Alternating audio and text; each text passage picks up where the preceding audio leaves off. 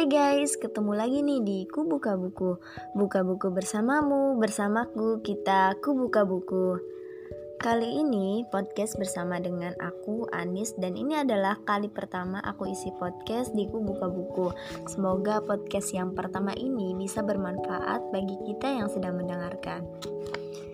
Teman-teman pernah membaca buku perjalanan pembuktian cinta karya dari Teh Nusaiba Azahra? Siapa sih beliau? Beliau itu kalau teman-teman mau tahu istri dari Kang Reza Rendi Pemilik dari lembaga training PPA atau Pola Pertolongan Allah jadi guys, kenapa sih di podcast kali ini aku pilih buku perjalanan pembuktian cinta? Pastinya ada something yang bikin aku pengen ceritain ke kalian semua. Karena dari judulnya aja ini udah bikin aku tertarik sih perjalanan pembuktian cinta. Di sini aku penasaran pembuktian cinta kepada siapa sih? Apakah ke lawan jenis atau ke temen atau ke anak atau kepada orang tua? Kepada siapa sih? Nah, setelah aku baca secara singkat dari isi buku ini, ternyata buku ini adalah pembuktian cinta seorang hamba, seorang manusia, seorang Teh Nusaiba Azahra kepada Allah, kepada Al-Quran guys. Masya Allah keren banget ya. Jadi setelah aku tahu itu, aku semakin penasaran buat ngebaca buku itu sampai selesai. Karena isinya bener-bener positif semua guys. Jadi buku ini adalah buku cerita asli atau kisah nyata dari Teh Nusaiba Azahra atau biasanya dipanggil dengan Teh Iba yang setiap babnya itu bikin aku pengen merenung, bikin sedih, bikin pengen nangis dan setelahnya itu bikin kita makin semangat guys buat ngejalanin aktivitas-aktivitas kita berikutnya. Jadi biar teman-teman semuanya nggak penasaran dengan isi cerita dari buku perjalanan pembuktian cinta di podcast kali ini aku mau sedikit cerita tentang buku tokoh utama dari buku ini tentunya adalah Teiba jadi Teiba ini adalah anak pertama dari empat bersaudara dan Teiba semasa kecilnya hidup di lingkungan pesantren karena Umi dan abinya terutama abinya itu adalah salah satu guru di pesantren Husnul Khatimah di daerah Kuningan. Pasti teman-teman juga familiar banget ya dengan pesantren tersebut jadi eh, pas kecilnya ini Taiba sudah menghafalkan Al-Quran dan beliau bertekad untuk masuk ke pesantren Husnul Khatimah dan menjadi santri tersebut. Alhamdulillah dengan bantuan Allah beliau akhirnya masuk ke pesantren tersebut dan menyelesaikan pendidikannya selama enam tahun. Nah setelah dari situ beliau kan bingung ya Aduh aku mau masuk ke mana? Pasti teman-teman juga ngerasain di posisi uh, Teh Iba saat itu. Dan kala itu Teh Iba memiliki cita-cita yang tinggi yaitu menjadi seorang dokter. Tapi pada saat itu orang tuanya tidak terlalu mensupport beliau karena selain dari sisi ekonomi ada salah satu keinginan orang tuanya terutama abinya yang menginginkan Taiba untuk menjadi seorang penghafal Al-Quran. Nah dengan berbagai drama yang terjadi di episode itu akhirnya Taiba jadilah masuk ke dalam pondok pesantren uh, tahfizul Quran. Aku sendiri lupa sih di mana daerahnya. Pokoknya Teh Iba masuk ke sana. Teman-teman kalau penasaran tentang dramanya langsung aja ya uh, dibaca bukunya. Oke, langsung guys uh, dilanjut ceritanya. Teh Iba sudah masuk tuh ke dalam pondok pesantren selama 2 tahun di sana, 2 tahun masa pembelajarannya dan satu tahun uh, beliau masa pengabdiannya dan alhamdulillah beliau menyelesaikan hafalannya 30 juz Al-Qur'an. Tapi tidak hanya sebatas itu. Setelah beliau menyelesaikan hafalannya, terjadi lagi lah banyak drama. ya mungkin itu salah satu ujian terberat dari Teh Nusaibah ya. Pada saat itu setelah selesai beliau selesai hafalan 30 juz, ayahnya kemudian datang ke pesantren dan ayahnya itu berniat untuk menjodohkannya dengan seorang laki-laki, guys. Tapi laki-laki ini adalah laki-laki yang sudah mempunyai seorang istri. Awalnya ayahnya itu nggak ceritain sih bahwa ia akan menjodohkan putrinya dengan laki-laki yang sudah beristri. Uh, ayahnya itu hanya menceritakan tentang sesosok laki-laki yang kaya, laki-laki yang sukses, laki-laki yang mapan dan laki-laki yang bisa membimbing Teh Nusaibah. Di situ Teh Iba merasa galau, galau berat guys.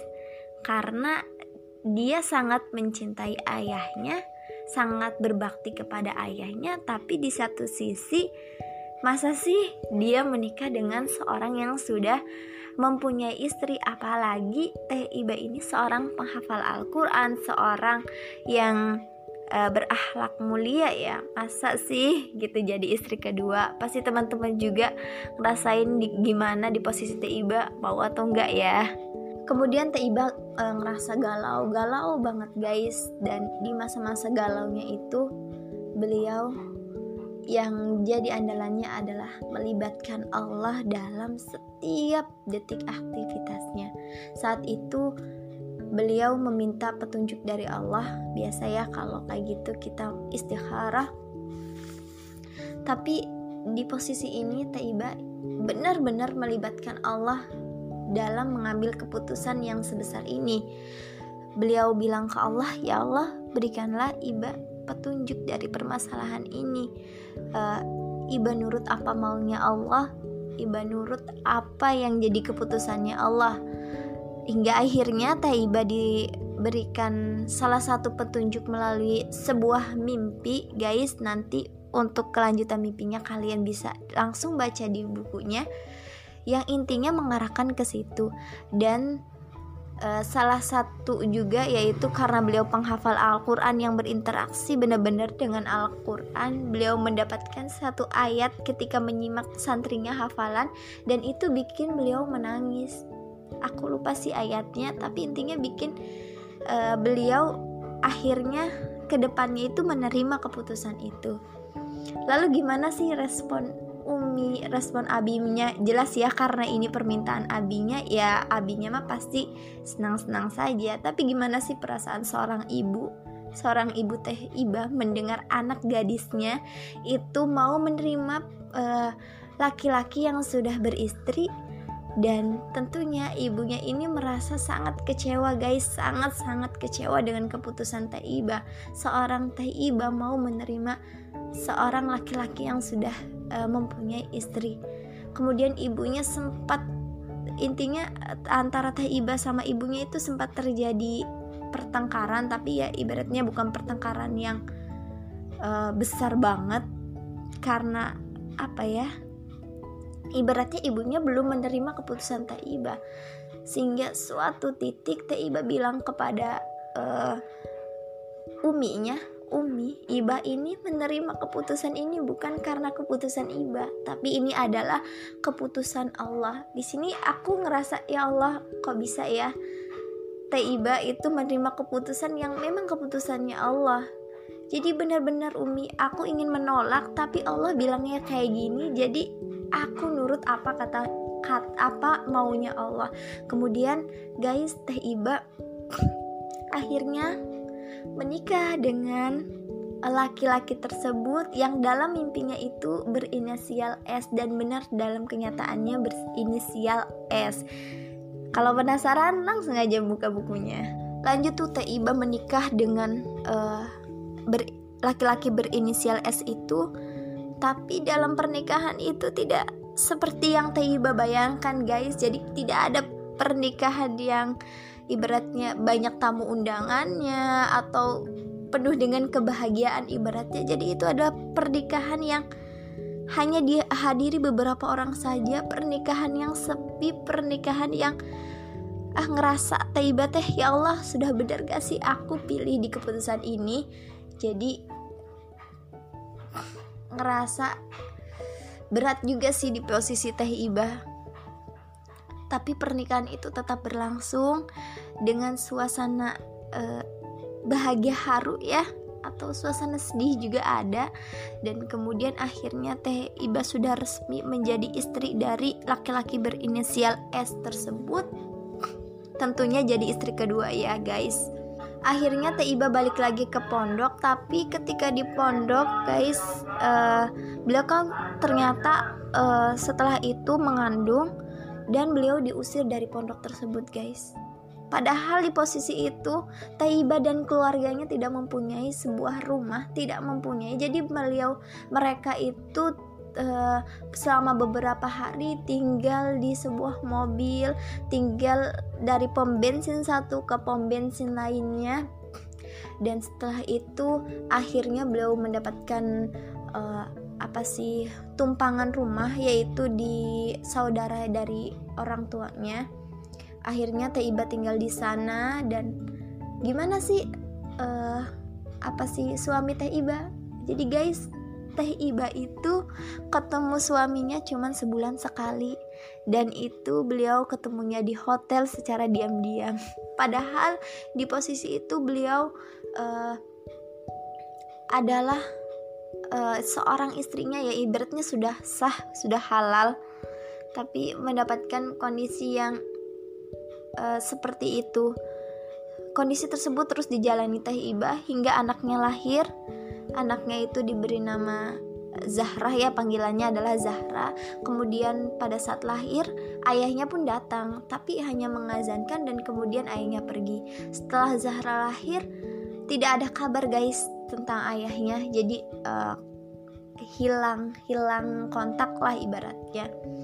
Kemudian uh, terus ber uh, apa sih kemudian terus berlangsung seperti itu Teh Iba benar-benar bekerja keras untuk membesarkan Zahra uh, beliau bekerja uh, dari dari kota aku lupa sih Teh Iba waktu itu tinggal di mana pokoknya antar kota lah beliau itu bolak-balik uh, beliau juga tidak mendapatkan nafkah lagi dari uh, dari suaminya tidak ada pernah ada kabar dari suaminya Beliau hanya tahu kabar sedikit tentang suaminya bahwa suaminya itu sedang sakit, tapi e, untuk masalah nafkah dan lain-lain beliau tidak menerimanya.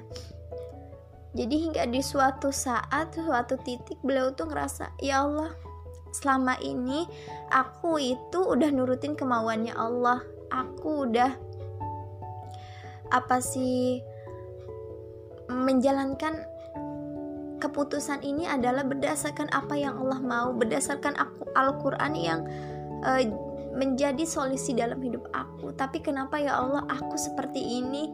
Jadi uh, pada saat itu Teh Ibah bilang, "Ya Allah, sekarang Allah nggak usah ikut urusan aku. Allah nggak usah uh, mencampuri apa pun yang ingin aku lakukan pokoknya di sini aku pengen ngelakuin ya sesuai dengan kemauan aku. Allah udah nggak usah ikut-ikutan lagi. Jadilah teh ibah uh, tetap bekerja keras dengan ikhtiarnya tanpa melibatkan Allah sedikit pun. Kemudian dia juga semakin jauh dengan Al-Qur'annya. Tapi karena Teh Iba ini seorang penghafal Al-Qur'an uh, ayat-ayat Al-Qur'an tersebut justru apa ya malah yang menguatkannya guys. Jadi hingga singkat cerita kejadian tersebut sudah berlangsung sangat lama ya. Uh, sekitar tiga tahunan kalau nggak salah. Teruslah Teh Nusaiba itu di suatu titik pada saat sholat duha beliau bilang di kantor beliau itu kerja di sebuah uh, lembaga training beliau bilang ya Allah selama ini aku udah jauh dari Allah. Ternyata gini ya rasanya nggak enak. Ngerasain kesusahannya ngerasain kerja kerasnya ketika kita jauh dari Allah. Dan ternyata aku nggak bisa ya Allah jauh dari Allah. Ya Allah mulai detik ini aku ikhlasin semuanya perjalanan apa pun yang aku lalui aku pengen kembali lagi ke Allah. Dan aku pengen Allah menjadi uh, apa ya pokoknya aku ingin bersama-sama lagi dengan Allah. Dan akhirnya guys di saat titik itu Allah beri ketenangan pada Teh Nusaiba dan tiba-tiba uh, ponselnya itu ada SMS masuk dan itu dari temennya. Dan ternyata mengabarkan bahwa suaminya yang berinisial S itu telah meninggal dunia. Saat itu Teh Iba ngerasa, ya Allah, inilah jawaban dari Allah padahal aku nggak minta uh, suamiku itu untuk meninggal ya Allah tapi mungkin ini yang terbaik yang Allah kasih buat aku Ya Allah, saat itu benar-benar Taibah mulai menjalani aktivitasnya benar-benar karena Allah. Akhirnya status Teh Iba itu sudah menjanda ya guys dengan satu orang putri yaitu Zahra. Kemudian beliau tetap menjalani aktivitasnya menjalani kehidupannya memulai semuanya lagi yang berdasarkan dengan Allah dan dengan Al-Quran. Beliau pernah bilang dalam kisahnya tersebut, "Ya Allah, aku ingin menjadi seorang penghafal Al-Quran sejati, penghafal Al-Quran yang gak hanya dilihat oleh manusia." Intinya Teh Iba, Iba itu gak mau kalau dia menghafal dilihat oleh manusia. Aku pengen dilihat dengan Engkau ya Allah. Aku pengen murojaah bersama Engkau. Aku pengen benar-benar uh, menikmati setiap bacaan Al-Quran aku. Ya itu hanya untuk Allah di situ sih guys aku ngerasa ya Allah iya ya jangan-jangan interaksi kita dengan Al-Quran interaksi kita dengan kitab Allah yang mulia itu cuma pengen kita dilihat hebat oleh manusia atau dilihat wah kamu itu jadi soleh soleha di mata manusia tapi padahal Allah guys Allah yang yang harusnya menjadi tujuan kita dalam melakukan aktivitas apa pun. Oke, kembali lagi ke bukunya ya guys. Di perjalanan Teh Iba itu sampai titik beliau seperti itu ternyata guys di balik sana ada seorang laki-laki yang memang sedari Teh kecil, beliau itu adalah teman kecil Teh ketika di kampung halamannya. Beliau itu uh, diam-diam mencintai Teh menyukai Teiba. Beliau terus mencari informasi tentang Teiba e, melalui saudara Teiba yang di kampung, tetapi beliau merasa putus asa ketika mengetahui bahwa Teiba itu sudah menikah. Tetapi binar-binar harapan itu muncul guys ketika beliau tahu ternyata Teiba itu e, sudah menjanda ya. Beliau berjuang lagi untuk mendapatkan Teh Nusaibah Zahra Hingga akhirnya beliau dipertemukan dengan Teiba di sebuah lembaga training namanya training PPA. Saat itu Teiba mendaftar menjadi admin kalau nggak salah dan uh, teman kecilnya itu namanya Reza Randy atau biasanya di sini disebutnya uh, Kang Randy.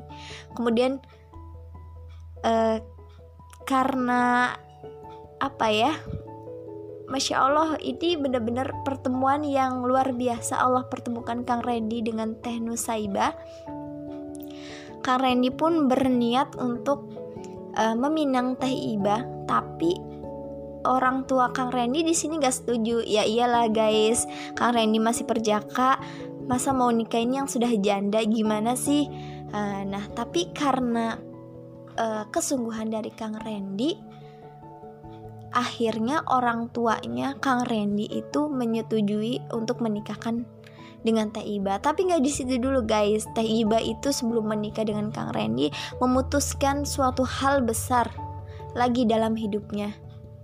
Daripada aku digantungin kayak gini, uh, lebih baik aku mencari satu titik ketenangan yang emang itu tuh aku banget gini. Jadi beliau memutuskan untuk terbang ke sebuah pulau kalau gak salah di Riau, beliau bersama Zahra pergi ke sana. Beliau mengajarkan Al-Quran di sana dan beliau benar-benar uh, merasakan kenikmatan-kenikmatan bersama Al-Quran. Di situlah beliau merasa uh, tenang, ya Allah, ini benar-benar aku rasa kembali jiwa aku bersama dengan Al-Quran lagi. Hidup aku dan lingkungan Zahra pun dengan orang-orang yang mencintai Al-Quran. Tetapi guys, di sana di pesantren uh, ibaratnya lembaga tahfiz yang Teh Iba ajarkan ada problematika lagi yaitu ketika masanya beliau dikeluarkan lagi dari pesantren uh, dari lembaga tahfiz tersebut dengan hal uh, dengan sesuatu yang beliau tuh nggak tahu penyebabnya. Jadilah Teh Iba balik lagi ke Jakarta dengan perasaan yang uh, ya ibaratnya mas sedih sih tapi beliau tuh berusaha me, apa ya mengikhlaskan ya inilah yang terbaik dari Allah.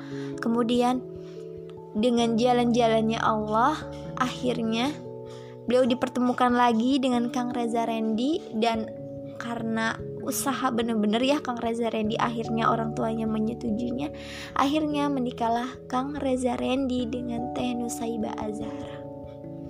Masya Allah banget guys. Sebenarnya itu hanya sedikit banget sih cerita yang aku sampaikan. Karena sebenarnya di balik bukunya itu wah kisahnya itu sangat-sangat menggugah perasaan kita, menggugah hati kita untuk lebih uh, poin pentingnya untuk lebih dekat dengan Al-Qur'an dan untuk lebih mengenal Allah sebagai Rob kita. Aku aja ngerasa ya Allah iya ya selama ini aku kadang belum melibatkan Allah dalam setiap aktivitas aku dalam mengambil keputusan yang ingin aku putuskan tapi setelah membaca buku itu aku berusaha berusaha sih kita sama-sama berusaha untuk melibatkan Allah di setiap ikhtiar-ikhtiar kita. Kembali lagi ke buku itu, akhirnya Teh Iba, alhamdulillah dengan izin Allah, beliau mendapatkan kebahagiaan yang memang beliau cari, yaitu uh, beliau menemukan Allah.